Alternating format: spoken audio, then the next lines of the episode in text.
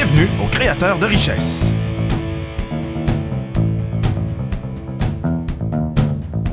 Avec vos animateurs Véronique Fournier et François Drouin.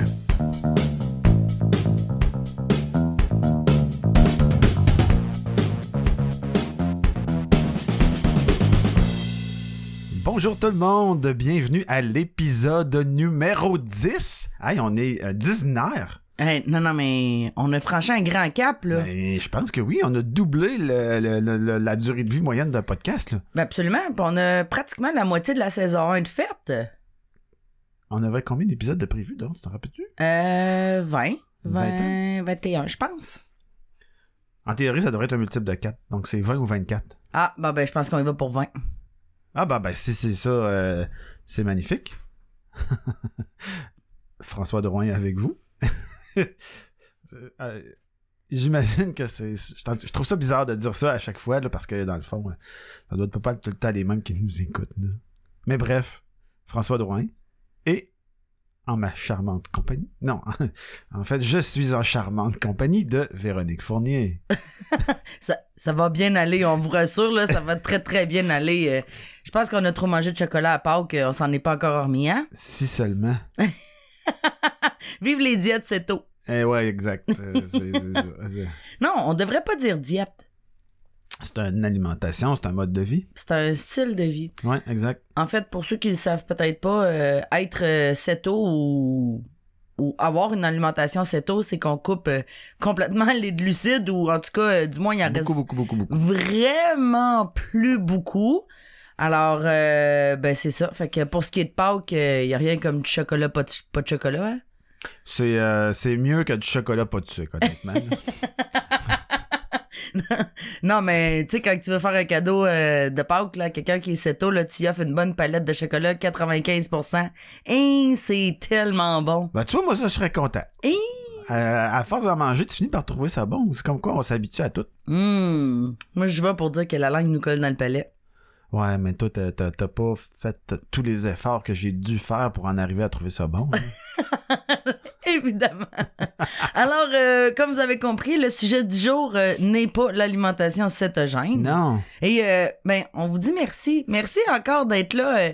C'est tout le temps un plaisir que de partager cette- ce moment d'après-midi avec vous. Parce que oui, les podcasts, on les enregistre souvent les après-midi. Les après-midi du week-end, hein? Oui, Oui, c'est souvent le samedi ou le dimanche. oui, Euh, dans notre week-end de non-parentalité. ouais, Quand on est exact. sûr qu'il n'y aura pas de bruit dans la maison, pas de, pas de, pas de, de- De grands ados à grands pattes. les ados grands-pattes qui vont se, se stiner, se chicaner ou se, se, se s'asticoter, euh, ou juste faire euh, maman ou papa.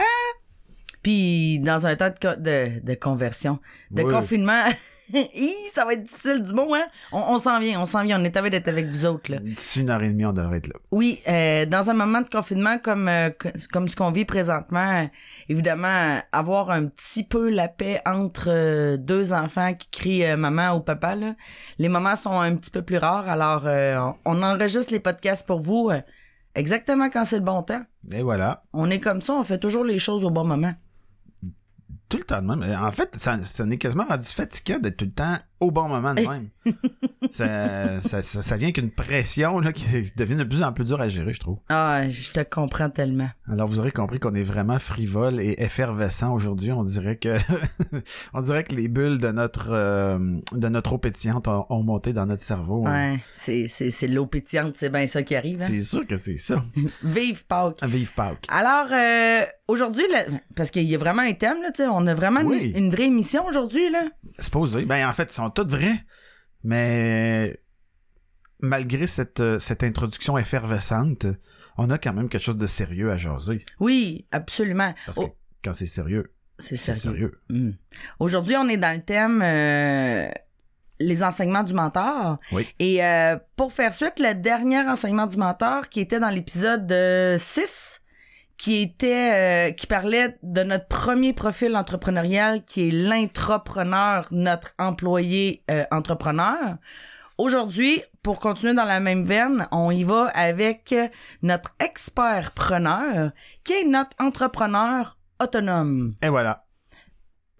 En fait, l'expert preneur souvent prend le, la tournure ou la formulation de notre travailleur autonome. Ouais. Mais pourquoi j'ai décidé de pas le nommer travailleur autonome, c'est que souvent le travailleur autonome, il est identifié comme étant quelqu'un qui travaille toute seule. Oui, puis il y a, il y a- en fait, le travailleur autonome à la base, c'est une façon d'opérer. C'est, je veux dire, c'est, ben, si je suis tout seul puis que je suis à mon compte, je suis un travailleur autonome. Donc, tu sais, j'ai pas la structure qui vient, mettons, quand je travaille pour un employeur. Euh, mais ça veut pas dire que t'as ce profil euh, entrepreneurial-là pour autant. Exact. Et, c'est ce qui fait, ben c'est ce que j'ai j'ai dénoté à travers les années, justement, c'est que ce qui fait le succès ou ce qui nous amène souvent dans l'auto-sabotage ou l'échec entrepreneurial, c'est parce que notre profil en tant qu'entrepreneur, notre profil individuel de personnalité, l'entrepreneur qu'on est n'est pas n'est pas cohérent, n'est pas aligné avec le modèle d'affaires de l'entreprise. Ouais. Alors, ce que ça veut dire, c'est qu'on n'est pas en train de développer le bon modèle d'affaires. C'est pas nécessairement une question de domaine, mais c'est une question qui est souvent reliée à la façon de faire de la business. Et c'est ce qui fait que plus souvent qu'autrement, les entrepreneurs à succès ont fait faillite une fois, deux fois, trois fois, ou tu sais, ont tout simplement dû fermer les entreprises une fois, deux fois, trois fois avant d'atteindre le succès en affaires. Et c'est pas une question de chance. C'est parce qu'à travers ces fermetures d'entreprises-là, et ou les faillites, et ou les grands défis d'auto-sabotage qu'ils ont relevés, c'est qu'ils ont appris quelque chose de plus sur eux autres mêmes, qui était inconscient et qui a fini par porter ses fruits. Alors, l'objectif chez Red, c'est tout le temps, justement, d'amener l'entrepreneur, un, à découvrir il est découvrir son profil entrepreneurial parce que par la suite, ça nous permet vraiment de développer une entreprise, un modèle d'affaires, une offre de service qui est complètement sur mesure avec l'entrepreneur. Et le résultat de ça, c'est dans l'optique de diminuer les risques puis augmenter le taux de succès. Est-ce qu'il va y avoir des défis? Est-ce qu'il y a des risques quand même? Absolument. Hein, il y en aura tout le temps. Là. On parle d'affaires. Je veux dire... euh, Même, tu sais, je veux dire, on, on- je pense qu'on est tous à même de, de le constater présentement. Même quand tu penses que tout va bien, du jour au lendemain, pang, il y a quelque Et chose qui peut arriver. Là, je veux dire, le 13 mars, quand euh, le vendredi 13 mars, quand euh, les écoles ont arrêté, que tout a shutdowné d'un coup sec, là, euh, il y a personne, là, la veille ou l'avant-veille qui, euh, qui aurait pensait pu que croire. qu'on allait en Non, venir non, là, non, là. non. Non, non, absolument. Et, et ceux qui sont le plus touchés, justement, c'est les modèles d'affaires axés petite PME, travailleurs autonomes. Tout ce qui repose sur une entreprise auto-esclave ou une entreprise qui possède pas de levier ou qui possède pas d'actifs. Tu sais, euh, quand on regarde, que ce soit que ce soit les restaurants, que ce soit les boutiques, que ce soit euh, tous les professionnels, tous les gens qui travaillent au service, tous les gens qui sont des experts preneurs, c'est-à-dire qui vendent leur expertise à plus ou moins grande échelle, hein, que ce soit une entreprise micro ou un peu plus macro, tous ceux qui sont dans l'expert preneur sont en train de, subir des conséquences directes assez majeures. Ouais. Puis tu sais, si euh, pour, pour illustrer un peu ça, j'irais jusqu'à dire euh, si le modèle d'affaires est basé, par exemple, sur un- une tarification à l'heure, par exemple, où là, parce que les employés peuvent plus biller à l'heure, ben il n'y a plus de revenus qui rentrent en compagnie. C'est ça qu'on appelle quand on parle d'un de, de, d'un modèle d'affaires travailleur autonome ou d'un modèle d'affaires euh, expertpreneur. C'est que c'est que les revenus ne sont pas. En fait, les revenus sont dépendants de la performance de quelqu'un. De les faire. À l'opposé, par exemple, de dire ben je développe un site web, puis ce site web-là se met à travailler pour moi. Tu sais, quand on parle de levier, c'est ça qu'on veut dire. Ça veut dire un système où peu importe ce qui va arriver, que je mette des heures dedans ou pas, ça peut encore rouler, puis il y a encore. Il y a encore quelques, des revenus qui peuvent être générés par tout ça. C'est ça qu'on appelle un modèle d'affaires chef d'entreprise. Donc avec quand on parle de levier, c'est justement ça, c'est que on investit du temps, puis à un moment donné, ce temps-là devient à s'auto-investir d'une certaine façon, puis on n'a plus besoin de mettre autant de jus de bras dedans ou de jus de cerveau dedans pour que ça continue à générer des revenus. Un, un exemple simple, euh, quelqu'un qui décide d'écrire un livre.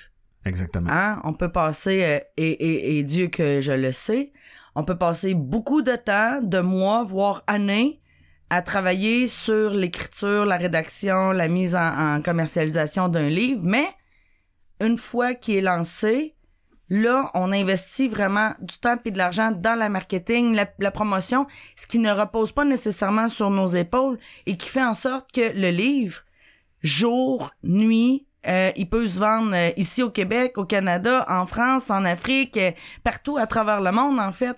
Alors, à partir du moment où l'outil, le produit est distribué ou est commercialisé, c'est que là, justement, ça peut devenir un levier, un système ou un revenu qui est récurrent. Hein? Un revenu qui est récurrent ou résiduel, c'est un revenu qui rentre quand tu rentres pas.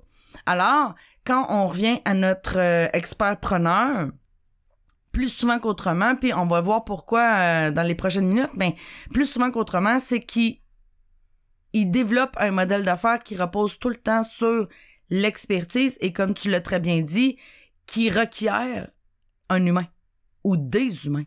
Alors, si on prend un exemple euh, d'une compagnie de construction, même s'il y a 25 ou 30 ou 40 employés présentement, tout est arrêté.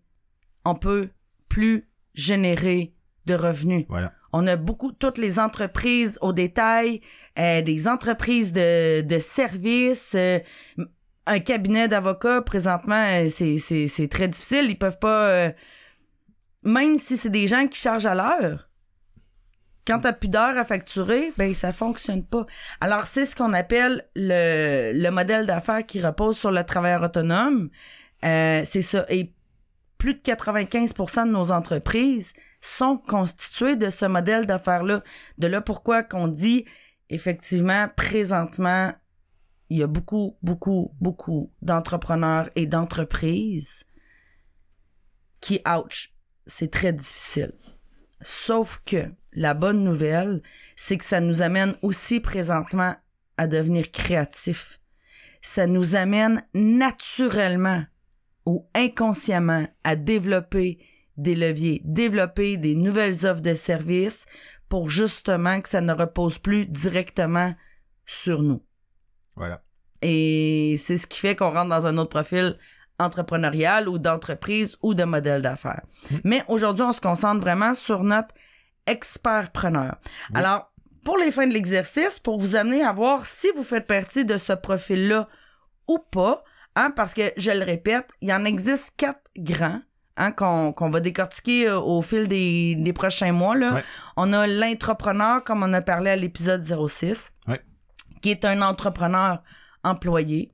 On a notre expert-preneur, qui est un entrepreneur qui vend son expertise et, et ou avec l'expertise euh, de ses employés, là, Oui. mais qui vend de l'expertise. On a le fondateur, le fondateur aussi communément appelé le chef d'entreprise. Alors lui, il ne vend pas de l'expertise, il va beaucoup plus euh, être axé sur le développement de leviers, de systèmes, tout ce qui peut l'amener à être libre. Dans un dernier temps ou dans un quatrième temps, on a notre investisseur qu'on va pouvoir parler aussi, euh, je pense que c'est en juin. Notre investisseur, lui, euh, plus souvent qu'autrement, c'est un employé que sa fibre entrepreneuriale va, et sa grande discipline va l'amener justement à avoir le goût de créer des actifs, de bâtir des actifs en plan B. C'est ce qui fait qu'il va devenir un investisseur ou encore c'est un entrepreneur, chef d'entreprise qui a bâti son entreprise et dans un deuxième temps, avec les revenus qui sont générés, va diversifier son portefeuille afin de stabiliser ses actifs. Alors celui-là, on en revient. Et il y en a un, cinquième. Je dirais que lui, c'est mon caméléon parce que des fois les gens me disent "Ouais, mais Véro, je me retrouve dans un, puis je me retrouve dans l'autre, puis je me retrouve dans l'autre." Ben oui, il y a des gens qui justement transportent les quatre profils, je les appelle mes directeurs généraux. C'est des gens qui ont des skills, des aptitudes, des valeurs, des croyances dans les quatre profils et euh, plus souvent qu'autrement, euh, on est mêlé un petit peu quand on se lance en affaires puis on est dans ce profil-là parce que on comprend pas tout le temps euh, pourquoi on a le goût de développer comme un chef d'entreprise puis de travailler comme un travailleur autonome, un expert preneur puis euh, d'avoir le goût d'avoir une équipe comme un entrepreneur, mais on va comprendre que c'est une question de comment on se sent dans la journée qui détermine le profil du moment. Bref, aujourd'hui, on est sur le deuxième profil, notre expert-preneur. Et voilà. Donc, euh, j'imagine que pour le reste de, de ce qu'on va se dire, euh, on va y aller un peu sur le même modèle euh, qu'on avait utilisé pour le notre entrepreneur, qui est à dire l'autre profil entrepreneurial. Donc, pour celui-là aussi, on va y aller sur le même modèle. Donc, on va y aller avec un qui, tu veux quoi, pourquoi, avec qui et comment. Absolument. Tu sais, Ah, hein, on est tout le temps sur la même séquence, puis c'est facile à suivre. Voilà. Alors, notre expert-preneur, c'est qui, lui, l'expert-preneur? Ouais. Dans un premier temps, comme on l'a dit, c'est un expert. C'est quelqu'un qui vend une expertise. C'est quelqu'un qui va définir euh, qui va définir ses offres de services par rapport à une expertise qu'il a appris. Exemple, euh, on l'a vu avec euh, Marie-Ève, hein? Euh, Marie-Ève Chouinard qui est, qui est venue à l'émission, qui est venue partager euh, l'expert de l'expertise en marketing branding. Ouais. Marie-Ève a étudié en marketing, en communication et s'est développé une entreprise en tant qu'expert-preneur en marketing. Ouais. Euh, que ce soit mon comptable, que ce soit ma coiffeuse, un mécanicien, un avocat, euh, un, un euh, voyons, quelqu'un, euh, un menuisier, un électricien, tous les corps de métier où on a appris quelque chose, on est allé chercher un diplôme, une expertise. Ensuite de ça, on le vend en offre de service. Et ce qui, ce qui va définir, en fait, euh, la le, le montant financier qu'on charge à notre client, un, ça se peut que ça repose sur l'offre et la demande par rapport euh, par rapport au marché. Hein? Notre compétiteur, lui, il vend combien de l'heure par rapport à ce que nous, on peut vendre? Mais il y a aussi, plus on a d'expérience, plus il y a des gens qui vont être en mesure de charger un montant plus élevé pour un service qui est égal. Si on, on prend l'exemple de nos euh, de nos avocats, ben un avocat, on peut en avoir qui charge 75 dollars, puis on peut en avoir un qui cherche 750 ou 1000 dollars de l'heure. Qu'est-ce qui fait la différence entre les deux? Le coût? euh, oui. le trou dans le portefeuille. Mais c'est beaucoup, beaucoup, beaucoup relié à la notoriété. Alors, plus l'avocat va gagner de cause, euh, de grandes causes, hein, on devrait dire. Ou la complexité des dossiers aussi. là. La, ouais, oui, oui, oui, absolument, absolument. Plus c'est pointu aussi, mais plus l'expertise, justement, va être pointue, Ouais. plus l'expérience va être là, parce que d'après moi, euh, je connais pas beaucoup de gens qui sortent euh, de l'université, qui viennent d'aller chercher leur barreau, puis euh, on dit-tu chercher un barreau ou passer le barreau? J'en ai aucune idée. Bon, on s'excuse, je Passer le m'excuse barreau. pour... Il me semble que j'ai entendu. Passer-. J'ai Pas la barreau. clôture, là, on dit pas ça, là. Non, non, non, non, Non, non, on non, passe non, de- non. Ça, c'est un autre, un autre sujet, ça. c'est une de plus, par exemple. on, on- on reste pour le barreau. Alors, c'est assez rare que quelqu'un, un avocat, va sortir de l'université après avoir passé ses examens du barreau. Ah, que c'est beau. Ça, c'est beau. Ah, c'est vrai de ça. C'est en plein ça. hein. Oui, oui, oui. Et qui va charger 750 dollars de l'heure Mm. en sortant de l'école. Ça doit être rare. Mais c'est plus rare, Ouais. exactement. Mais avec les années, par exemple, c'est pas rare qu'ils vont monter à du 250, 300, 350, 400. Alors, il y a des domaines comme ça, des domaines de service, qui est possible d'augmenter notre valeur. Versus quand un, un- un- quelqu'un qui travaille sur la construction, puis euh, qui fait, euh, je sais pas, on parle d'un électricien, ben c'est beaucoup plus rare que l'électricien qui va être plus pointilleux ou plus euh, qui va avoir fait plus de contrats va pouvoir charger le double et le triple de son compétiteur. Ouais. Parce que la demande dit, ça va avec l'offre et la demande, puis il dit, ben, c'est le plus bas soumissionnaire euh, plus souvent qu'autrement. Ah, c'est le même principe avec un avocat. Là. Je veux dire, un avocat qui, qui charge 800 de l'heure, souvent va avoir une expertise tellement pointue ou une expérience Oui. tellement pointue dans un truc particulier qui, qui devient excessivement rare. Et de la rareté va naître le, le montant qu'il va pouvoir charger de l'heure. Puis Oui, que oui. quelqu'un va être prêt à payer, hein, parce que c'est toujours... euh, Qui est prêt à payer pour euh, ton offre ça. de service? exact. Mais ces gens-là, on, on- on le remarque beaucoup en affaires, plus on devient pointu dans notre persona, dans la clientèle qu'on sert, plus la valeur est grande. Je le répète ça parce que c'est super important. Quand on est en affaires, la majorité des gens, on dit tous la même chose.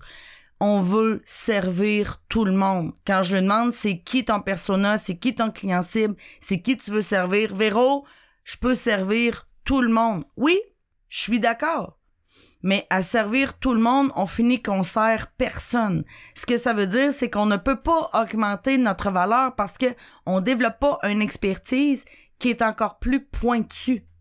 Alors, si on veut servir monsieur, madame, tout le monde, puis répondre aux besoins de monsieur, madame, tout le monde, souvent ce que ça l'entraîne, c'est qu'on est toujours en train de changer ou de moduler notre offre de service, de changer, de transformer notre produit pour être aimé des gens et ça fait en sorte à un moment donné qu'on s'essouffle, puis on réussit pas à franchir le cap des cinq ans. C'est euh, c'est euh, sais, quand tu veux parler à tout le monde, tu finis par parler à personne. là. Je sais qu'on a C'est déjà un dit ça dans le principe en marketing. C'est la même chose.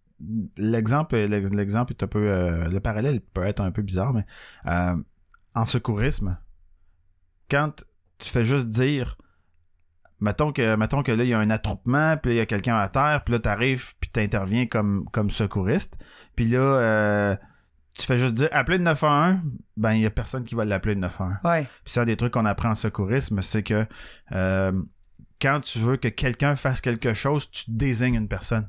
Puis tu dis, toi, avec le gilet gris, appelle le 911. Puis là, la personne va se sentir interpellée, puis là, elle va prendre action. Ouais. Fait que si tu parles à tout le monde, il y a personne qui va bouger. Puis si tu euh, si tu désignes quelqu'un, ben là tout d'un coup, ah, il y a une action qui se passe. Puis c'est exactement la même chose en marketing ou c'est la même chose quand tu développes ta business. Si tu veux parler à tout le monde, il y a personne qui bouge parce que personne se sent interpellé, c'est aussi simple que ça.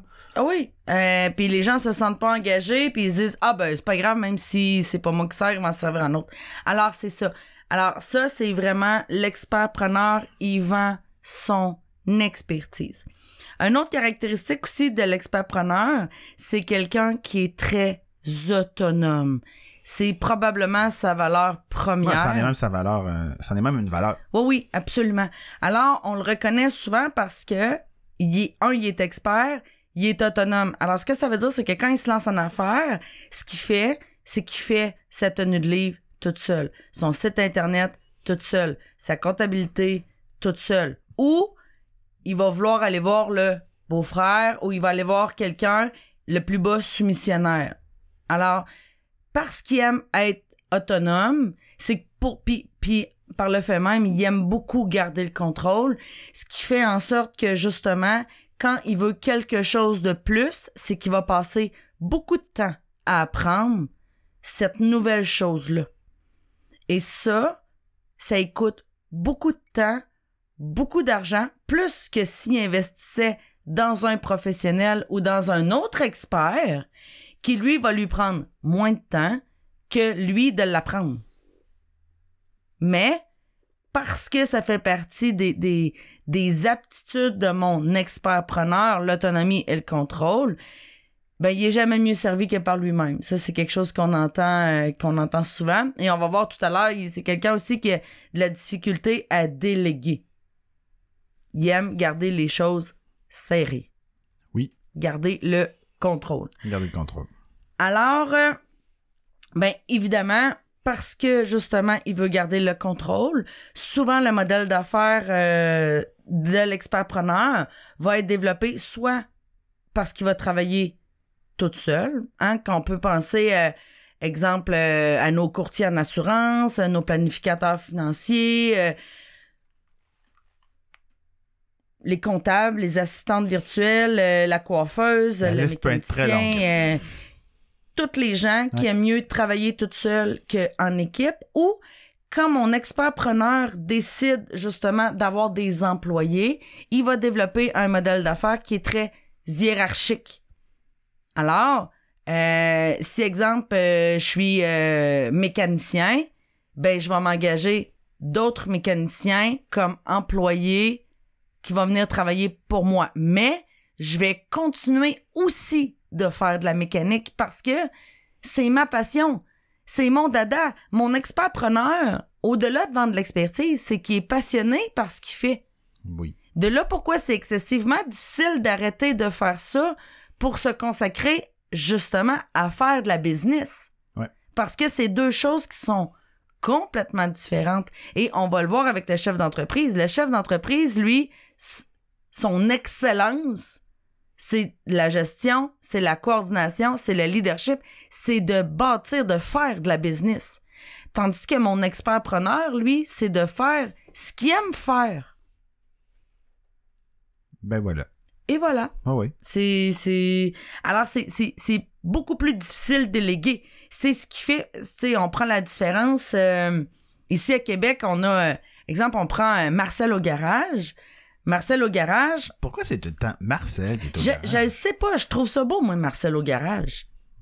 On salue tous les Marcel mécaniciens Oui. qui sont dans le garage. Alors, Marcel au garage adore faire de la mécanique. Il aime ça. Comme on dit, il en mange. Sauf que, à un moment donné, ben, avec les années, il y a eu une plus grande demande, tout ça. Et ce qui fait en sorte que là, il s'est engagé un, deux, trois, quatre, cinq mécaniciens et probablement quelqu'un à la réception, aux pièces, puis tout ça.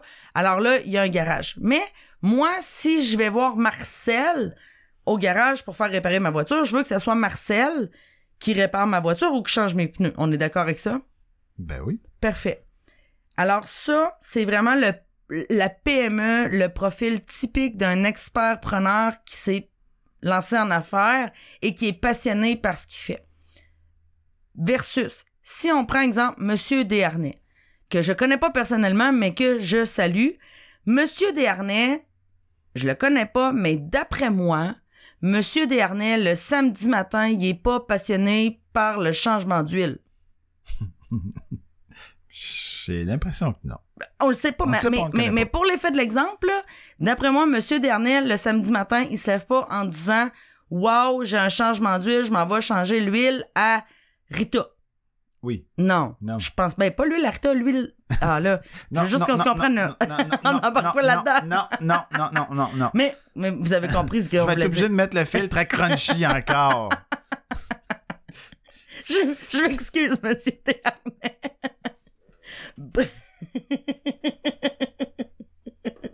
Bref, ce que je voulais dire, c'est que Monsieur Desharnais, lui, c'est certain que le samedi matin, c'est pas ça qu'il veut. Mais d'être sur le terrain de golf, par exemple, pour aller développer de la, de la business, pour aller chercher des nouveaux clients, pour développer des nouvelles offres de services, pour que ses employés travaillent, tout ça, c'est ce qui fait de lui un chef d'entreprise. Oui. C'est ce qui fait que M. Desharnais, qu'il soit bon ou pas dans les changements d'huile, c'est pas grave. C'est pas grave. C'est pas ça. Mais c'est un homme d'affaires. Ouais. C'est un chef d'entreprise. Versus Marcel au garage, que lui, c'est un passionné de mécanique. Alors, voyez-vous vraiment la différence entre les deux modèles d'affaires? Et là, je le répète, il n'y en a pas un qui est meilleur que l'autre. Non. C'est juste que si Marcel, il vient me voir, puis qu'il me dit, Véro, ça fait dix ans que je rêve d'être libre, d'avoir une business qui travaille pour moi et non, et non moi être l'auto-esclave de ma business, ben, je vais être obligé de dire, vous avez pas le bon modèle d'affaires. Votre modèle d'affaires repose sur vous. Versus Monsieur Dernay, ça repose sur des employés qui travaillent pour les clients et ces clients-là génèrent vont apporter des revenus à l'entreprise et ces revenus-là vont travailler pour Monsieur Dernay, Ah ouais. Il y, a- il y a un système qui a été bâti, puis c'est ce système-là qui travaille pour nous, pour en la- tant que pour- chef d'entreprise. Exact. Voilà. versus versus l'expert-preneur. Ouais. Mais mon expert-preneur, s'il en est conscient, puis qu'il me dit Waouh, Véro, moi là, c'est vraiment ça que je veux dans la vie, je suis un passionné de la mécanique. Génial! On va s'assurer de le rentabiliser le plus possible. On va s'assurer de faire les choses le plus simplement possible. On va développer une discipline pour mettre des revenus de côté dans un but d'optimiser les choses, d'aller chercher de l'actif, tout ça, pour l'amener à être libre éventuellement. Mais on va, on va arrêter de penser que c'est l'entreprise qui va l'amener à être libre. Parce que là, j'ai un là, pour tout, tout, tout, tout, tous les travailleurs autonomes, les chefs de PME. Plus souvent qu'autrement, les gens me disent Véro, quand je me suis lancé en affaires, c'était pour être libre. Libre de temps, libre financièrement, puis pour bâtir une entreprise qui allait être transférable à mes enfants ou qui va être un jour revendable. Sauf que le constat puis la réalité, c'est que dix ans plus tard, ces mêmes personnes-là me disent Véro, je travaille plus fort qu'il y a dix ans. Je fais moins d'argent. J'ai développé dix fois mon propre compétiteur, hein? Parce que Marcel au garage, là, à toutes les fois qu'il a engagé un mécanicien, qu'il l'a formé, qu'il l'a amené à devenir super, ben, comme en coiffure, comme dans tous les domaines, qu'est-ce qu'il a fait, André? André, là, ben, quand il a trouvé qu'il était aussi bon que Marcel, il est parti, puis il a parti son propre garage. Puis il a pas changé de province, puis il a pas changé de ville. Il s'est installé sur le coin de rue à côté. Et c'est ce qui fait que Marcel me dit, Véro, après 10 ans, je travaille plus fort pour faire moins d'argent.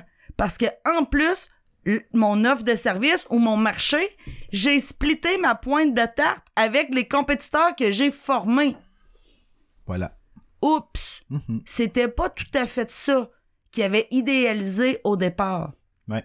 Alors, Mais, peut-être que Marcel, dans le fond de lui, c'est un chef d'entreprise, mais il sait pas. mais il sait pas. Puis quand on sait pas, on sait pas qu'on sait pas. On fait ce qu'on peut. Ah, eh, exactement. Alors, mais Quelque chose d'autre à se dire sur euh, l'expert preneur euh, versus euh, qui il est? ben oui, absolument. Oui, Oui. c'est des gens qui sont excessivement dévoués. C'est Oui. des gens qui travaillent énormément fort, puis ils sont très axés vers les gens. C'est ce qui fait que plus souvent qu'autrement, ces gens-là, et en plus qui aiment tout faire tout seuls, souvent ils deviennent des workaholics. C'est des gens qui vont dire on travaille tellement fort, Véro, je travaille 60, 70, 80 heures par semaine. Ils sont excessivement dévoués envers leur entreprise. Mais, parce que dans le fond d'eux-mêmes, ils voulaient être libres. Ils pensent que de travailler 60 heures puis 70 heures par semaine, c'est ce qui va les amener à être libres. Ça va finir par payer tout ça.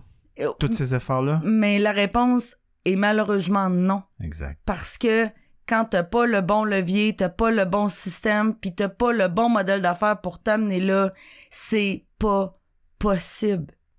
C'est aussi simple que ça. Et malheureusement, ces gens-là, à force de travailler excessivement fort puis beaucoup d'heures, souvent, ça leur a coûté ou ça leur coûte leur famille, ça leur coûte un divorce, ça leur coûte la maladie. Parce que quand on est incohérent, puis on n'est pas en train de courir après ce qu'on veut vraiment, parce qu'on va le voir dans On veut quoi, c'est ce qui fait que tout ça, la vie nous amène à des croisées de chemin, nous amène à, à- ben, le coronavirus là, est en train de nous amener justement dans des croisées de chemin qui sont excessivement intenses. Parce que justement, la vie nous apporte sur notre chemin des défis pour qu'on se repositionne, pour qu'on commence à se poser des questions et à dire, et là j'amène le prochain thème, qu'est-ce que je veux? Pourquoi je me suis lancé en affaires? Pourquoi je suis entrepreneur? Parce que clairement, je me suis lancé en affaires pour les raisons X, Y, Z, et finalement, je me rends compte que X, Y, Z arrivent pas. Puis si je creuse un petit peu plus loin, arriveront jamais. Alors, la deuxième étape, qu'est-ce que je veux?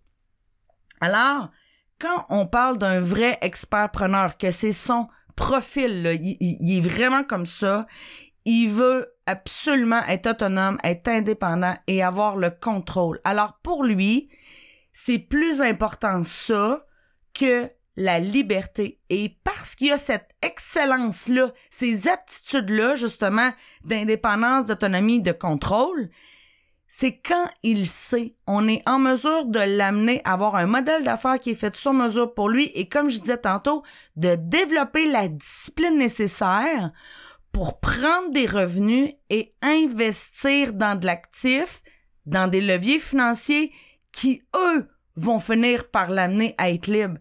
Alors, vous voyez la différence? On s'attend pas à ce que ça soit l'entreprise qui nous amène à être libre, mais notre discipline.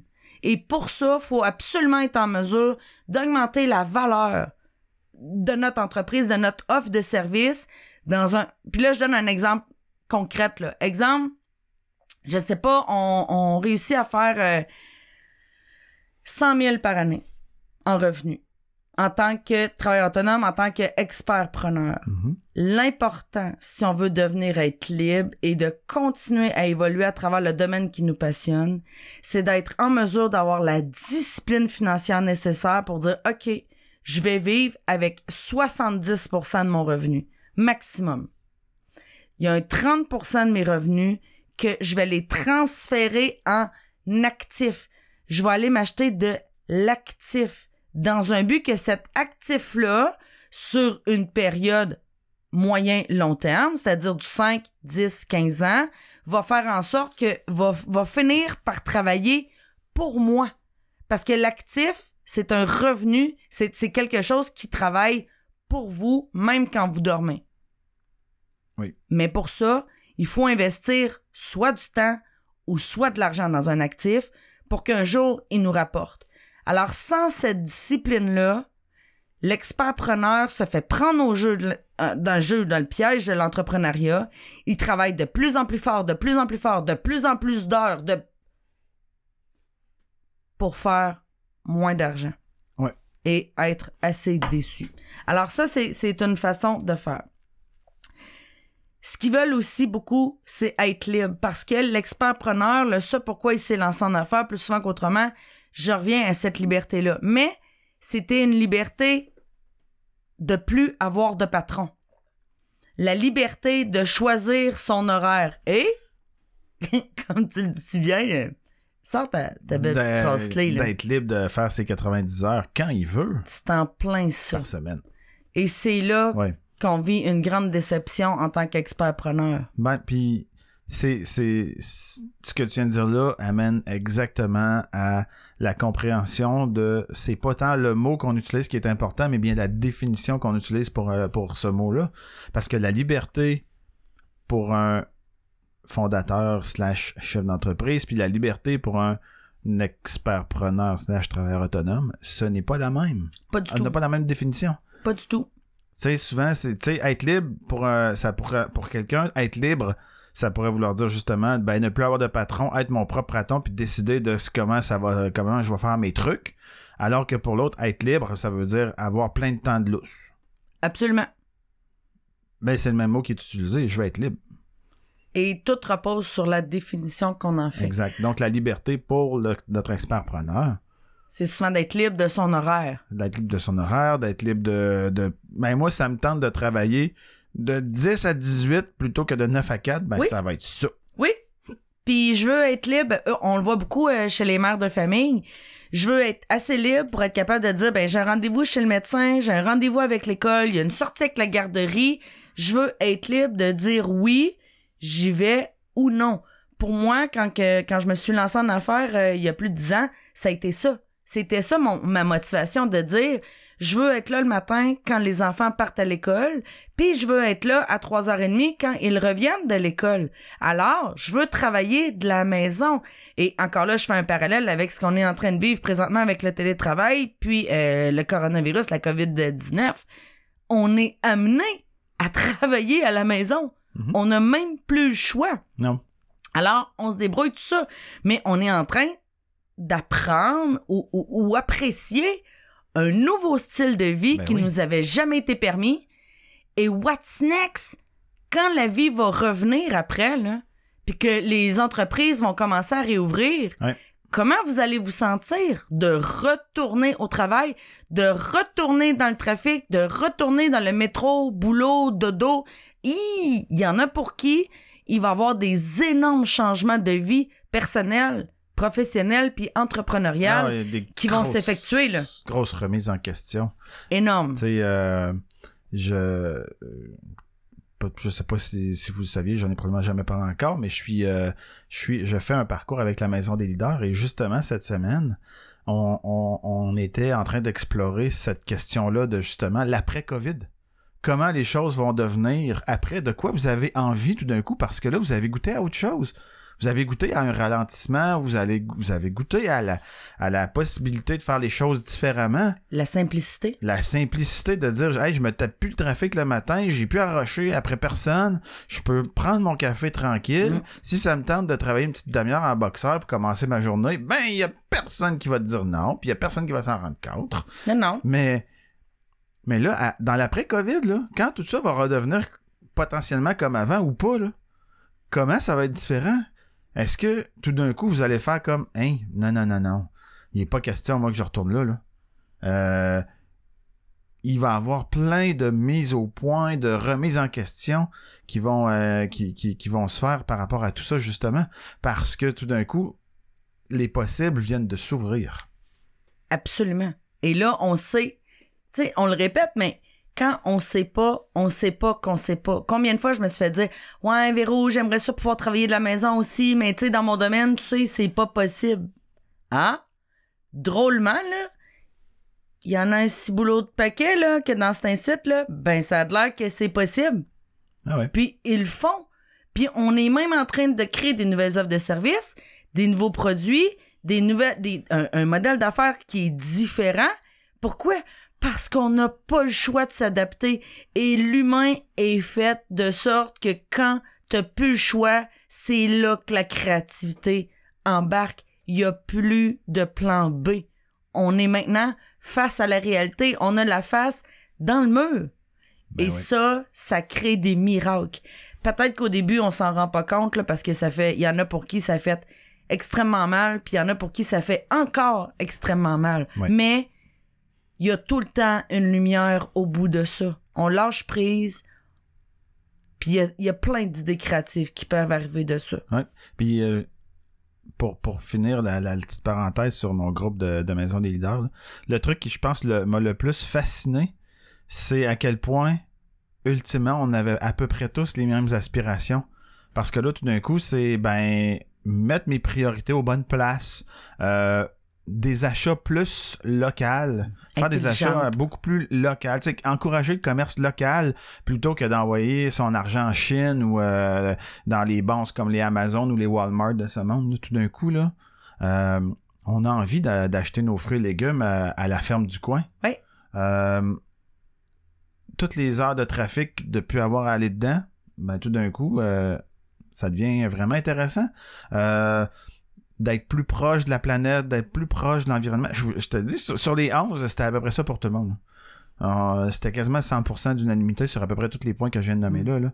Fait que tu sais, je- bon, peut-être que parce que pour aller là-dedans, euh, pour, pour être membre de tout ça, ben ça prend un profil particulier, là.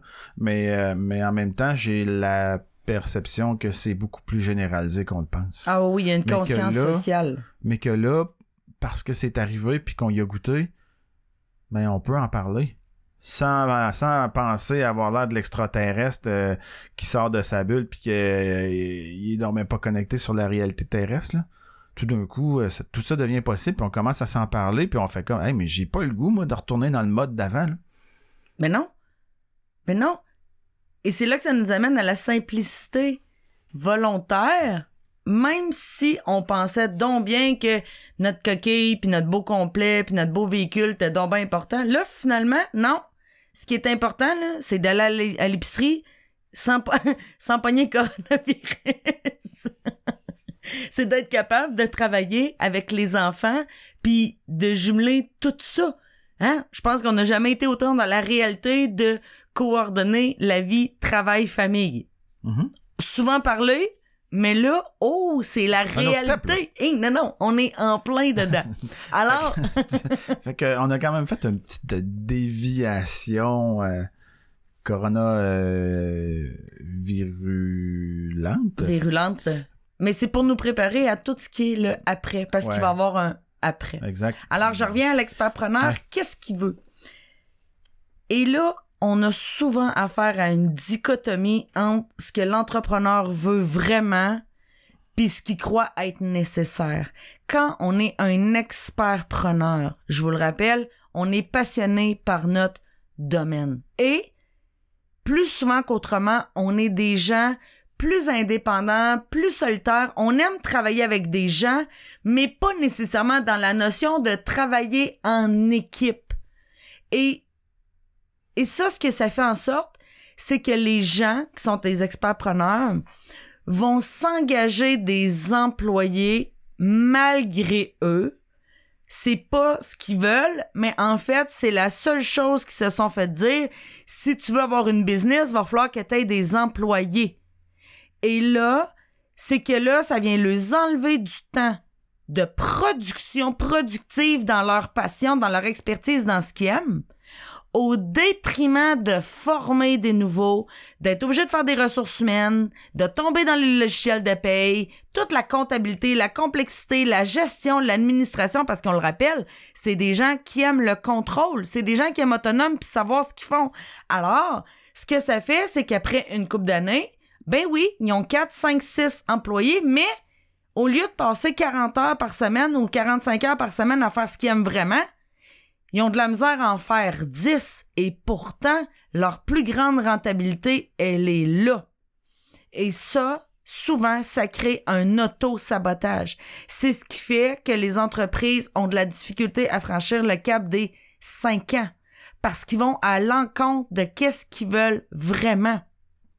Alors, quand on est un expert preneur et que ce qu'on veut vraiment, c'est de faire ce qu'on aime, on est beaucoup mieux de travailler en équipe, en développant des équipes, exemple, multidisciplinaires, qui sont dans la même expertise, mais qui partagent des excellences différentes.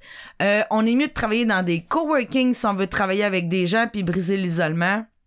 Mais de s'embourber avec des employés quand c'est pas notre profil, c'est peut-être pas la meilleure solution parce qu'il y a d'autres façons de bâtir une business sans nécessairement engager des employés qui, rappelons-le, quand on est un expert, on va former notre propre compétiteur et ça, ça crée beaucoup d'irritabilité et ça crée beaucoup d'amertume.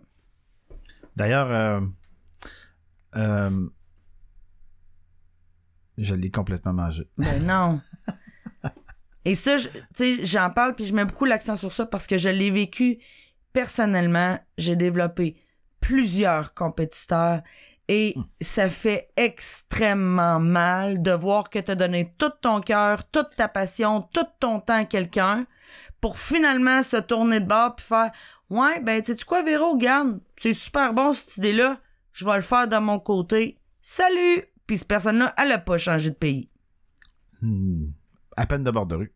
À, à peine. À bord de rue. Et voilà. Ben, ça, je, viens de, je viens de retrouver ce que j'avais mangé. Là. Euh, c'est, c'est là que la notion d'excellence versus l'expertise vient prendre tout son sens. Parce que justement, quand on est dans l'expertise et qu'on vend son expertise, puis qu'on forme quelqu'un d'autre, puis qu'on y donne notre expertise, l'expertise, ça se transmet super bien. Oui. C'est, ça qu'on va chercher quand on va développer, quand on va aller à l'école puis qu'on va chercher un diplôme. C'est parce qu'on va développer une expertise dans un domaine particulier. Donc, on développe cette expertise-là, on la développe, on la développe, on prend d'autres formations, on prend d'autres formations. Mais tout ça devient un pôle de connaissances, puis ce pôle de connaissances-là, après ça, tu peux l'appliquer n'importe comment. Puis c'est là que tu viens créer ton propre compétiteur parce que tu l'amènes dans ton expertise, tu lui transmets, puis il va servir de bord, man. Absolument. Absolument. Alors que si tu es, tu es un expert preneur, mais que tu véhicules à travers ton expert preneur, à travers ton entreprise, tu véhicules ton excellence. Ah là, tu deviens unique tout d'un coup. Et tu gens, c'est avec toi qui veulent faire affaire et non pas avec le voisin qui fait exactement la même chose que toi ou à peu près, mais parce que dans la manière de le faire, dans le service que, dans, que tu donnes, dans l'orientation que tu utilises pour dire à ton client, ben ça va être comme ci ou comme ça, parce que moi, nanana, euh, la qualité de la, de la relation que tu vas développer, ça c'est basé sur ton excellence. Puis ça, ça devient difficile à dupliquer. Exact. Et c'est cette excellence-là qui va faire la différence énormément sur la valeur et le montant que vous allez charger à votre client pour un offre de service équivalente au voisin. Ouais. Et ça, là, on n'arrêtera pas d'axer sur ça. c'est ce qui fait en sorte qu'on n'est plus en compétition. Parce que quand on, on, on, transmet ou on fait rayonner notre excellence, les clients viennent pour nous. Ils viennent acheter cette excellence-là au-delà de l'expertise. Puis l'expertise, certes, là, est nécessaire, là, on s'entend. Là. Ah oui, pas J'ai pas dit de pas être bon. Là. Non. Non, c'est pas ça du tout, du Bon, tout. Là. ça marchera pas bien longtemps. Mais l'expertise est nécessaire, mais au-delà de ça, si on fait que vendre de l'expertise, on va se faire tout le temps acheter par notre prix. Et on sait très bien Ouais. qu'un client qui nous achète par le prix, on va le perdre par le prix. Question de temps. C'est une question de temps. Alors, pourquoi pas trouver notre excellence et la faire rayonner pour faire en sorte qu'on développe une relation long terme avec nos clients plus que du court terme. Bref, ça, c'est un autre podcast. Voilà. Euh, je terminerai dans les on veut quoi. Plus souvent qu'autrement, mes experts preneurs, ils veulent avoir une business, mais c'est des business qui sont ce que j'appelle micro ou territorial. C'est parce que c'est des business de proximité, parce que c'est des offres de services de proximité, on doit servir les gens localement. Hein, on en parle beaucoup dans ce temps-ci, acheter local, c'est ça que ça veut dire. Sauf que dans leur tête, s'ils ont la croyance que être entrepreneur, puis pour être libre, ça prend une grande entreprise avec beaucoup d'employés et avec un, un pouvant euh, exploser sur un grand territoire, exemple à travers le Québec ou même voir à l'international, c'est là que ça ne fonctionne pas du tout parce que ce n'est pas le même modèle d'affaires à mettre en application. Si je fais le parallèle entre vous voulez bâtir un vous voulez avoir un un immeuble à logement puis que vous décidez de bâtir un 3 logis ben évidemment la fondation pour le 3 logis va être assez simple ça va être une fondation simple d'un étage mais si vous décidez de bâtir un complexe G ou un World Trade Center ou une grande tour à bureaux, c'est-tu logique que ça va prendre 10, 12, 15, 20 étages de fondation pour arriver à mettre du 30, 40, 50, 50 étages au-dessus du sol? Alors, c'est ça la réalité. Quand les, les, les experts preneurs se lancent en affaires puis qu'ils me disent Ouais, Véro, je pense que je vais me bâtir une grande entreprise, mais vite, vite, vite, vite, faut que j'ai des revenus parce que parce que ma femme elle m'a dit qu'elle me laissait un mois pour euh, me partir en affaires parce que sinon euh, ben c'est ça, hein, on a les deux autos à payer puis la maison puis tout ça. Mais ça fait en sorte qu'on met une fondation de bungalow ou une petite fondation pour un trois logis. Mais qu'est-ce qui arrive? C'est que là, là, la première année, oh, on met un premier étage. La deuxième année, la troisième étage. La deuxième, la troisième étage, la troisième année. Mais qu'est-ce qui arrive la quatrième année? Ça fonctionne pas parce que la fondation n'est pas faite pour supporter quatre étages, encore moins dix. Voilà. Et c'est ce qui fait que les entreprises, quand ils ferment en dedans de cinq ans ou que ça fonctionne pas, c'est que la fondation de l'entreprise n'est pas du tout faite pour ça. Et j'ai eu comme client justement des experts preneurs qui étaient rendus avec une belle entreprise micro et que là, ils se sont dit, OK, ben là, si je veux continuer à croître dans le domaine des affaires pour être plus gros, pour être plus libre, hein, parce que on en revient à ça. Puis c'est donc ben ça qu'ils vont entendre. Ah, là, t'es rendu là, là, ça va te fa- falloir que t'ailles là. Ah, t'es rendu là, là, va falloir que t'ailles là. là. Oui.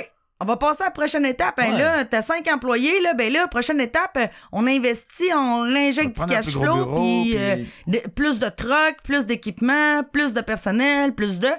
Et c'est là qu'on vient le plus gros des petits, puis qu'on s'en va à l'autre étape du plus petit des gros. Et c'est là que ça ne fonctionne pas si c'est pas vraiment ça qu'on veut Paf. il y a beaucoup d'entreprises, d'entrepreneurs qui ont passé l'autre côté et qui se sont rendus compte que là, ils sont passés de 5 à 15 employés ou de 15 à 50 employés et que là, finalement, ils travaillaient encore plus fort pour faire encore moins d'argent puis être encore moins libres. On revient. Véro, j'ai un problème. C'est pas pour ça que je me suis lancé en affaires. Ah, mais est-ce que c'est vraiment ça que tu voulais? Non, je voulais être libre. OK, mais là, je le suis pas du tout. Alors, plus souvent qu'autrement, on va ramener l'entreprise à un niveau micro. On va optimiser l'entreprise de l'intérieur. On va augmenter sa valeur, augmenter son cash flow, augmenter la façon de faire pour que, enfin mon expert-preneur devienne libre de son temps et libre financièrement. C'est pas parce que tu as une plus grosse business que tu es plus libre. Et ça, ce n'est qu'une croyance. On le voit, là, surtout dans le domaine de la construction, c'est super facile, mais Véro, moi j'ai un chiffre d'affaires de 2 millions et demi par année, ça va bien, ça va bien, ça va bien, OK. Mais quand je pose la question, il en reste combien en dessous de la ligne? Croyez-le ou non, là, c'est moins de 10 000. Mais pourtant, gros truck, gros véhicule, grosse maison, 25-30 employés, ça roule à plein. Mais ils ne se sortent pas de revenus. Versus avoir quelqu'un qui me dit Ah ben oui, parfait, moi, Véro, euh, j'ai un employé ou deux, je roule à peu près du 250 000 de chiffre d'affaires, il m'en reste à peu près 90, 100 000 dans mes poches. Selon vous, je vous pose la question. C'est qui qui est le plus libre? C'est Marcel au garage. Ça peut clairement être Marcel au garage s'il n'y a pas 12 employés qui volent ses outils. Parce que ça aussi, c'est une réalité. Mais c'est là qu'on se pose la question, est-ce que je veux avoir une grande entreprise avec une grande responsabilité ou est-ce que je veux être libre? C'est important de se poser les bonnes questions parce que le je veux quoi pour vrai vient définir en grande partie le modèle d'affaires qui va être le plus adapté à votre profil entrepreneurial, votre je suis qui, et qui va faire en sorte que, je reviens là-dessus, ça va augmenter votre niveau de succès ou votre taux de succès et diminuer les risques. Ben voilà. Et voilà. On serait rendu à. Pourquoi? Pourquoi? Hein? Pourquoi? C'est quoi les grandes croyances et les grandes valeurs de mon expert-preneur? Oui. Alors, une des grandes croyances est que mon expert-preneur est valorisé par le fait de travailler fort.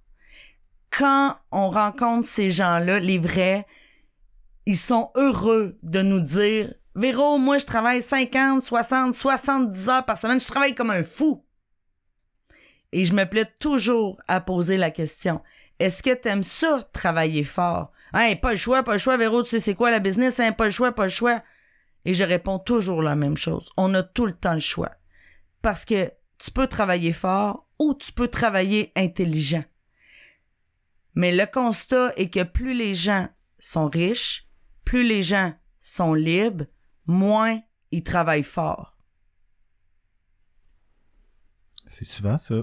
Plus ils travaillent intelligemment. Et ça, là, c'est une croyance que tant et aussi longtemps qu'on se valorise dans le fait de dire je travaille 50, 60, 70 heures par semaine, Ou je suis 90. ou 90, on a tout le temps le choix de travailler quand on veut nos 90 heures par semaine. Oui. Tant et aussi longtemps qu'on se valorise dans cette croyance-là, on ne changera pas. Alors, même si vous me dites que vous voulez être libre financièrement, vous voulez être libre de temps, je vais vous poser la question, pourquoi? Pourquoi tu veux ça? Parce que si tu le veux vraiment, fais ce qu'il y a à faire. Fais-le dans le bon ordre, mais de grâce, arrêtez de travailler fort et commencez à travailler intelligent. Ça, c'est un principe chez Red qu'on adopte tout le temps. Parce que je ne crois pas qu'un humain peut être heureux, sincèrement heureux, de travailler 70, 80 heures par semaine, de pas voir ses enfants, de pas voir sa femme, de pas avoir le temps, de prendre le temps. Ça, là, j'y crois pas. Mais, pourtant, tout le monde aimerait ça, être libre, mentalement, financièrement, et, et ou même voir libre, riche, à travailler 25 heures par semaine, 30 heures par semaine. Mais il y a une façon de faire les choses. Et cette façon-là, ben, elle n'est pas vraiment enseignée. C'est là que toute la question du qu'est-ce que tu veux vraiment. Parce que est-ce que tes actions supportent ce que tu veux vraiment ou supportent des croyances que tu t'es fait euh, imposer? Absolument. Voilà. Une croyance aussi que l'expert-preneur transporte beaucoup, c'est qu'il est plus valorisé par le fait d'être reconnu en tant qu'expert dans son domaine ou par ses pairs que d'être reconnu pour son excellence par ses clients. Intéressant. Et ça, ça crée une dichotomie de focus. Mhm. Hein? On dit oui, oui, mes clients sont importants, sont importants, mais dans le fond nous-mêmes, ce qui est le plus important, c'est de développer une expertise qui va nous faire reconnaître par, par nos compétiteurs. Parce que on est en compétition avec nos compétiteurs, puis pendant ce temps-là, on oublie de servir nos clients. Donc, euh, quand on se regarde dans le miroir, tu sais, quand il y a personne d'autre, qu'il y a juste moi avec moi, puis que je regarde ça dans le miroir, puis que je me, je me pose sincèrement la question, est-ce que c'est mon client qui est vraiment important? Est-ce que c'est vraiment lui que je veux impressionner? Ou c'est euh, Jean-Paul qui m'a donc bien fait chier parce qu'il est parti en compétition euh, Mm. contre moi après, après que je l'ai formé pendant 10 ans. Jean-Paul, il a sacré son camp, il a parti sa boîte euh, à trois coins de rue de la mienne, puis il me fait de la compétition directe. Là. M'a montré à Jean-Paul c'est qui le meilleur? Mm. Hein? C'est tout ça. Puis tu sais, d'avoir le courage de répondre à cette question-là, de se la poser sincèrement, puis d'y répondre avec sincérité, Ouais. ben ça va peut-être allumer une lumière qui va faire comme ouais, je suis en train de servir mon intention première qui était d'être libre ou pas. Ou pas. Parce que Parce que si je passe 50 heures à devenir le meilleur pour planter Jean-Paul, ben c'est correct, là, mais peut-être que Jean-Paul lui en a rien à foutre. Puis qu'il est déjà ailleurs. Puis on le veut beaucoup dans les dernières années, hein. tout ce qui est les modèles d'affaires très, très capitalistes, euh, tout ce qui est axé sur le pouvoir. On veut plus de clients en les servant moins pour faire plus d'argent. On veut baisser la qualité de notre produit dans un but d'optimiser notre marge de profit. Alors, au final, la question est là. Est-ce que je travaille pour mes clients ou est-ce que je travaille pour mon portefeuille, mon chef d'affaires pour impressionner des amis compétiteurs que j'aime même pas? Là, on rentre dans l'axe du voisin gonflable, hein? Mon terrain, il est donc bien plus vert que le mais clairement, je l'ai de pesticides. Mais je composte, tu comprends? Je je fais attention, hein? Moi, je fais du compost, mais j'ai bourré mon terrain d'engrais. Ben, c'est ça. Les entrepreneurs, quand on crée cette dichotomie-là, dans les années 80, 90, 2000, c'était possible de le faire parce que les gens avaient pas la conscience autant élevée qu'elle l'est présentement. Mais aujourd'hui, ce modèle d'affaires-là est résolu. Ce n'est plus possible, surtout après un épisode de ce qu'on est en train de vivre là avec le coronavirus. Exact. Les gens vont faire de plus attention, de plus en plus attention à leur consommation, à ce qu'ils mangent, à la façon de faire les choses, à où ils vont mettre leur argent. Exact. Parce C'est- que. C'est tout. Ben oui. C'est. C'est. C'est. euh, au nom de qui ou de quoi je vais continuer à crever mon derrière euh, plusieurs heures par semaine pour, pour satisfaire un actionnaire que je connais même pas. Mhm. Hey, l'actionnaire, hein, le, le- sacré euh, bon Dieu euh, de la finance, le, le, bon Dieu du marché, finalement, c'est lui qu'on sert hein, quand on est dans un marché complètement aveugle où justement on, on dépense sans vraiment regarder où va notre argent. Euh, ben, c'est ça. Puis, tu sais, juste à l'épicerie, de, de prendre le temps, quand on a deux, euh, deux tu sais, souvent les pommes sont toutes ensemble, hein, c'est comme l'allée des pommes. Ben, de juste prendre le, le- le temps de regarder d'où ils viennent, ces pommes-là, là. Ils ont-tu franchi euh, Ils ont-tu 53 franchi 000 50 kilo- 5300 km ou ils, en- Ouais. ils viennent euh, de 53 km parce qu'ils viennent de l'île d'Orléans, mettons?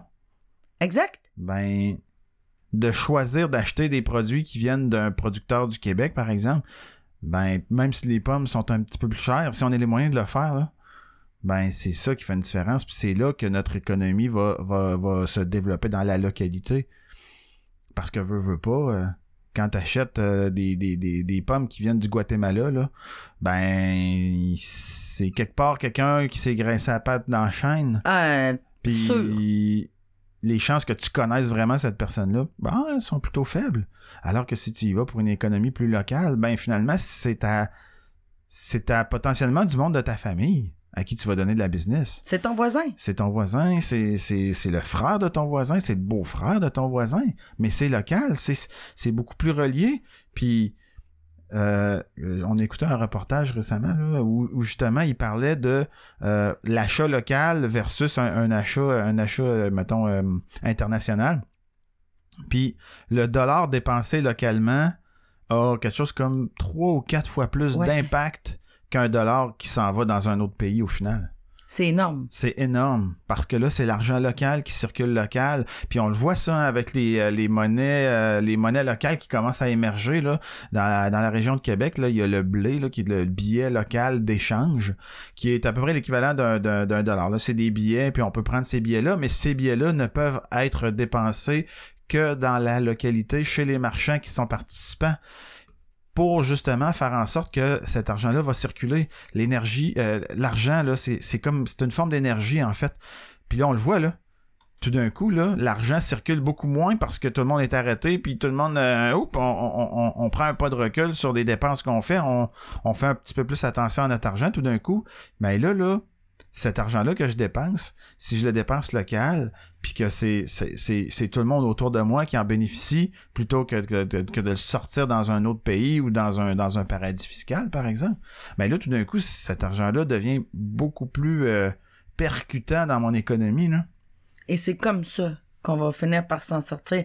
Le Québec, oui, mais toutes les provinces Ben oui, individuellement, puis tous les pays individuellement, là. exact exact de de de, de puis puis puis la mondialisation devient devient réelle quand on, le seul souci est de maximiser les profits. Parce que maximiser les profits, ça veut dire couper les dépenses puis augmenter les revenus. Ça veut dire vendre plus cher un truc plus petit ou que t'en as moins pour ton argent, mais que là, tu sais, ça arrête tout ça. Puis diminuer la qualité. Puis diminuer la qualité. Donc, ultimement, ben à un moment donné, le citron il devient petit, petit, petit, puis on a plus un, c'est plus un citron, c'est rendu une cerise tellement qu'il est rendu petit. Là. Bon, ben euh, jusque où ça va aller, ça, ce, modèle-là ne peut plus perdurer.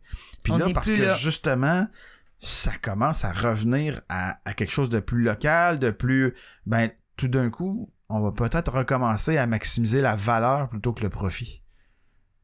Augmenter la valeur de ce qu'on donne, à, de ce qu'on vend aux gens autour de nous, de de- d'y retourner sur. Tu sais, c'est pas juste les profits qui sont importants, puis c'est pas juste le coût le moins cher.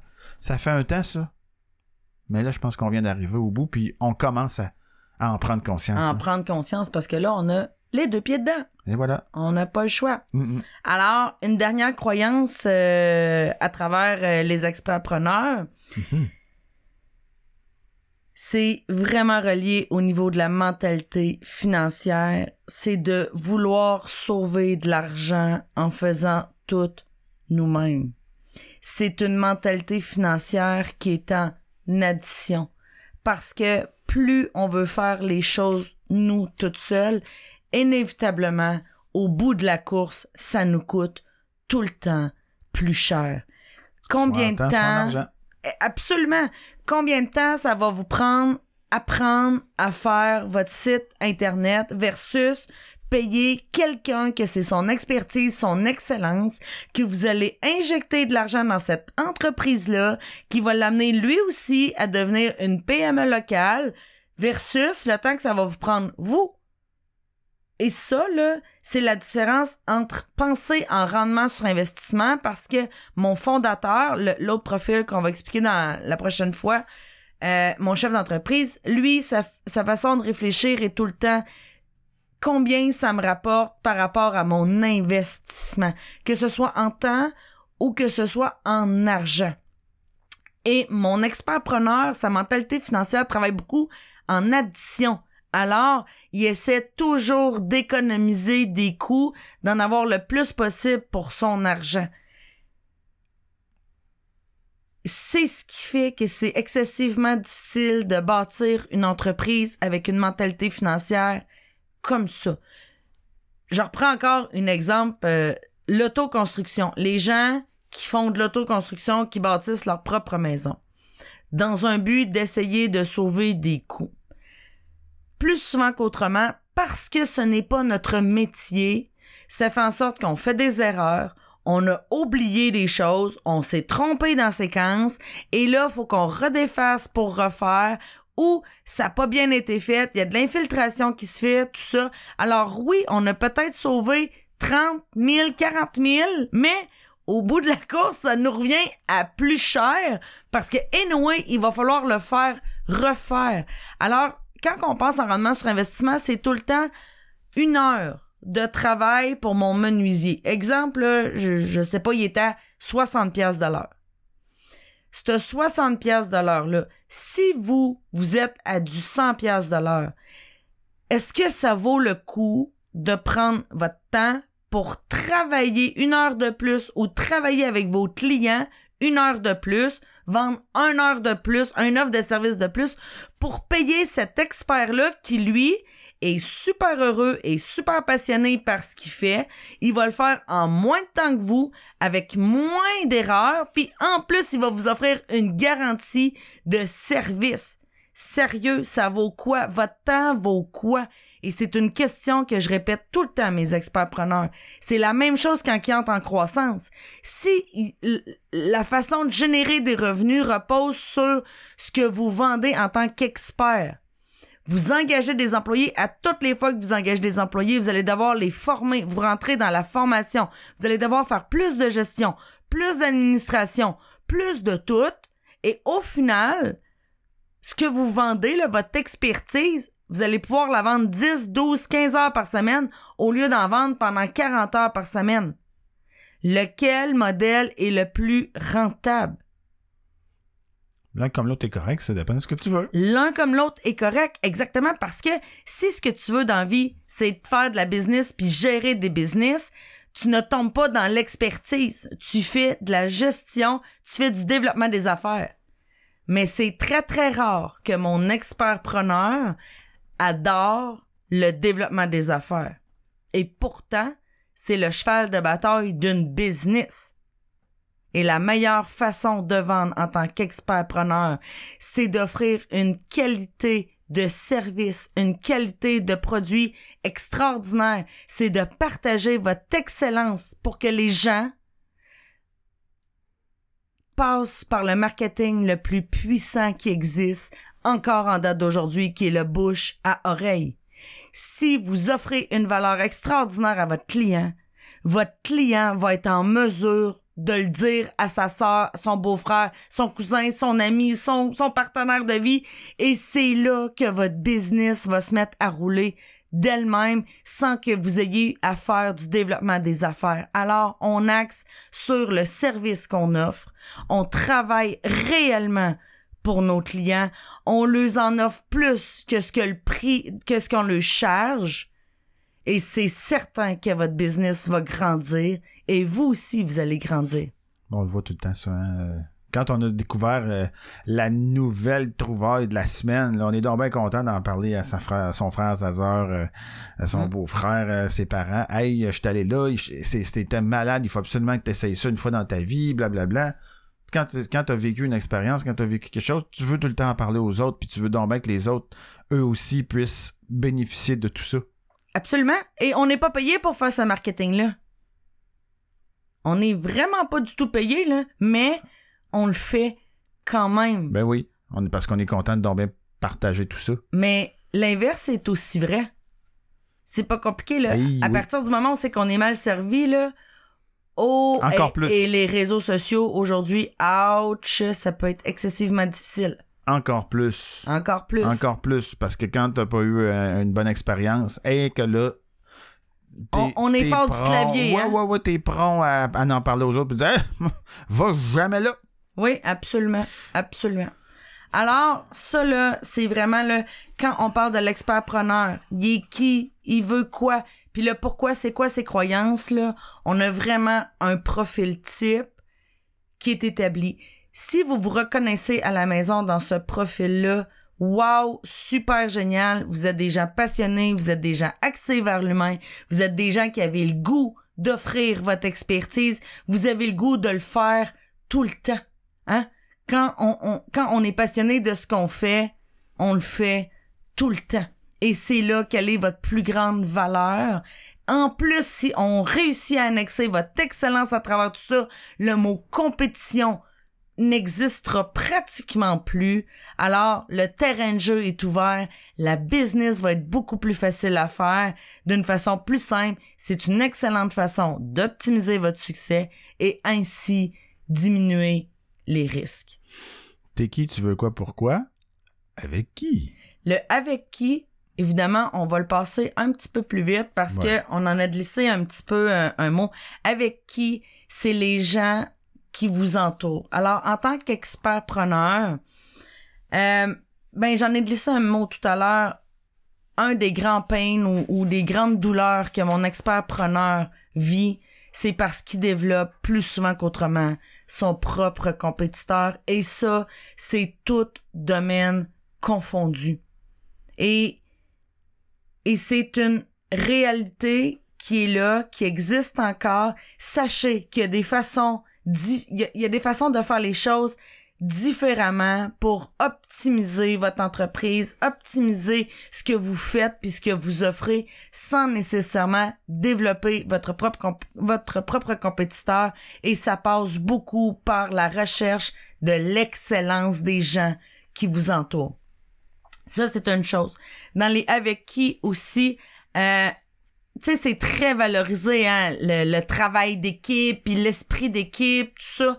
Et il y a une dichotomie qui se fait souvent avec l'expert-preneur, c'est que il s'est tellement fait dire que c'était important de travailler en équipe que quand il essaye de travailler en équipe, il, il développe le sentiment de dire ça me ralentit parce qu'il y a un principe qui dit toute seule ça va plus vite, mais ensemble on va plus loin.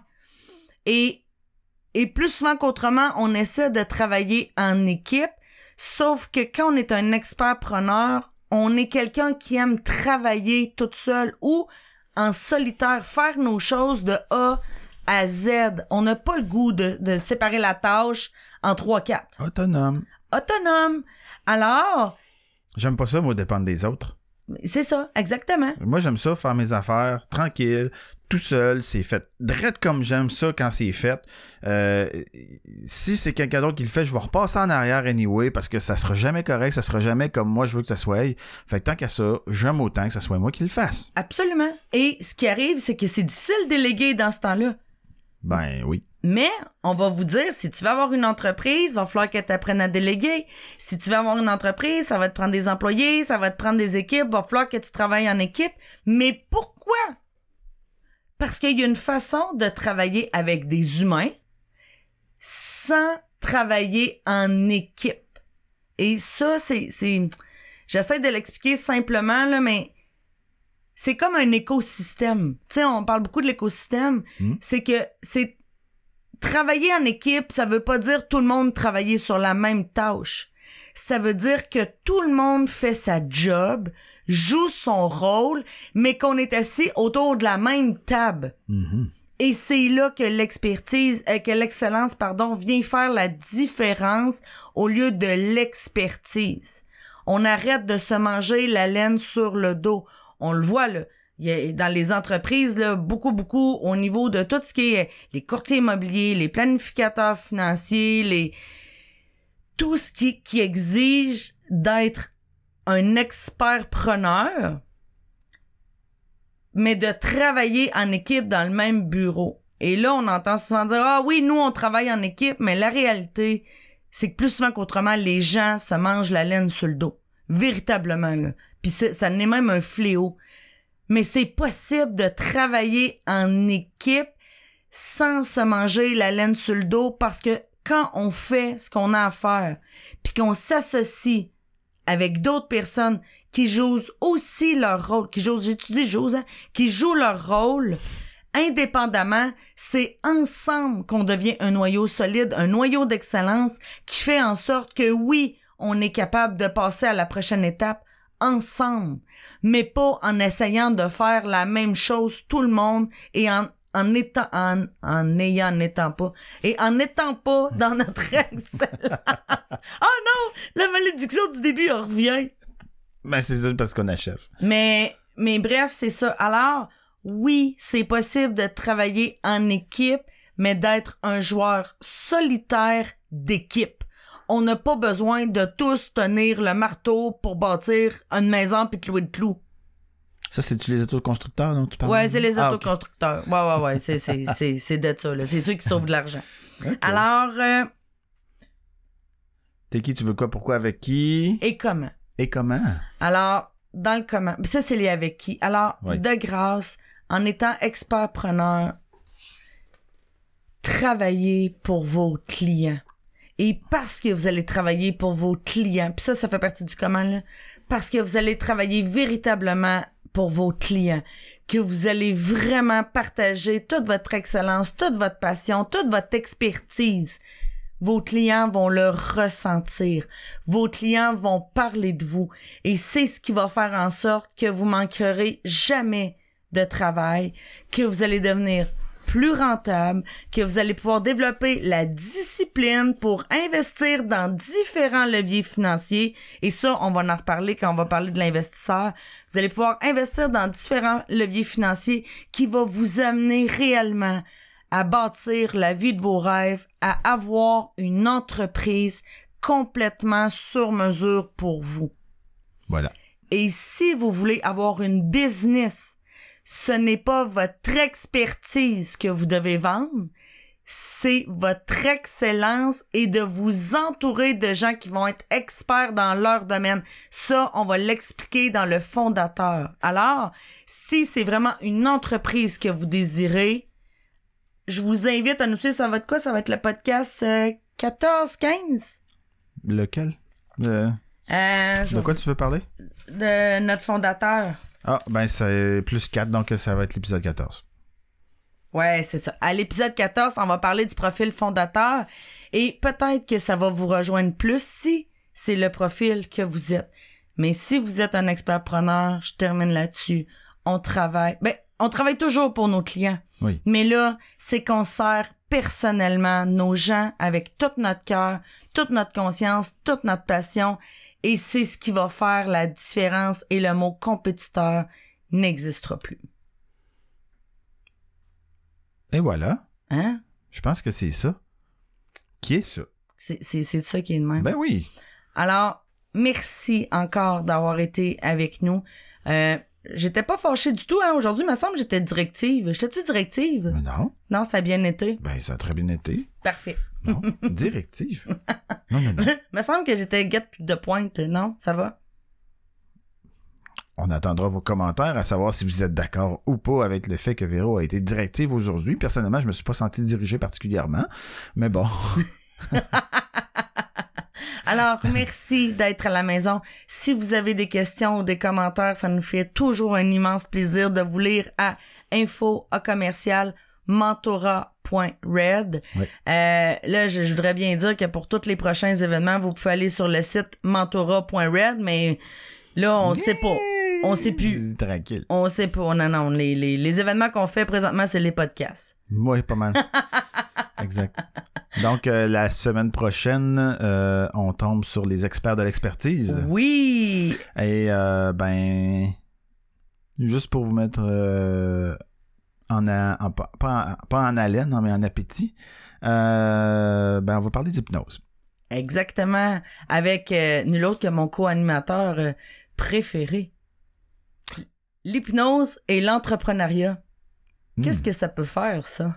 C'est une bonne question. Ça change-tu des vies, ça? Ça change des vies. En tout cas, ça fait euh, la différence dans la mienne puis dans celle de plusieurs clients chez Red. Alors peut-être que ça pourrait aussi faire une différence pour vous. Alors on va parler d'hypnose. Oui, on va démystifier tout ça. Oui. Alors, on vous souhaite une excellente semaine, gang. On attend vos commentaires. Pour ceux aussi, pour le courriel du cœur, si vous avez des questions ou, clairement dans ce temps-ci des situations euh, que vous vivez, que vous avez le goût qu'on partage euh, avec les gens, c'est toujours en toute confidentialité. Alors, c'est le même courriel info à commercial et euh, les podcasts ben sont toujours disponibles à travers notre page Facebook Le créateur de richesse. Oui. Et à, à travers quelle plateforme donc? je l'attendais. Je l'attendais. Euh, iTunes, YouTube, euh. Balado Québec, Podbean, qui est notre hébergeur. Et euh, c'est pas mal ça. C'est pas Ah, mal ben non. Spotify. Ah oui, Mais ben oui, Spotify. Spotify. Voilà. Alors, vous pouvez nous trouver partout. Bref, hein? Ben, de plus en plus. Hmm. Ben, euh, pas de plus en plus parce que c'est les mêmes depuis le début. Mais euh, voilà. Et si vous connaissez des experts preneurs là, qui présentement là, ils vivent un, un mauvais Un quart d'heure, euh, c'est possible de lui partager le, le podcast. Ça nous fait plaisir de parler à tous ces gens-là. Oui. On vous remercie. Bonne semaine. Bonne semaine. À Bye. bientôt.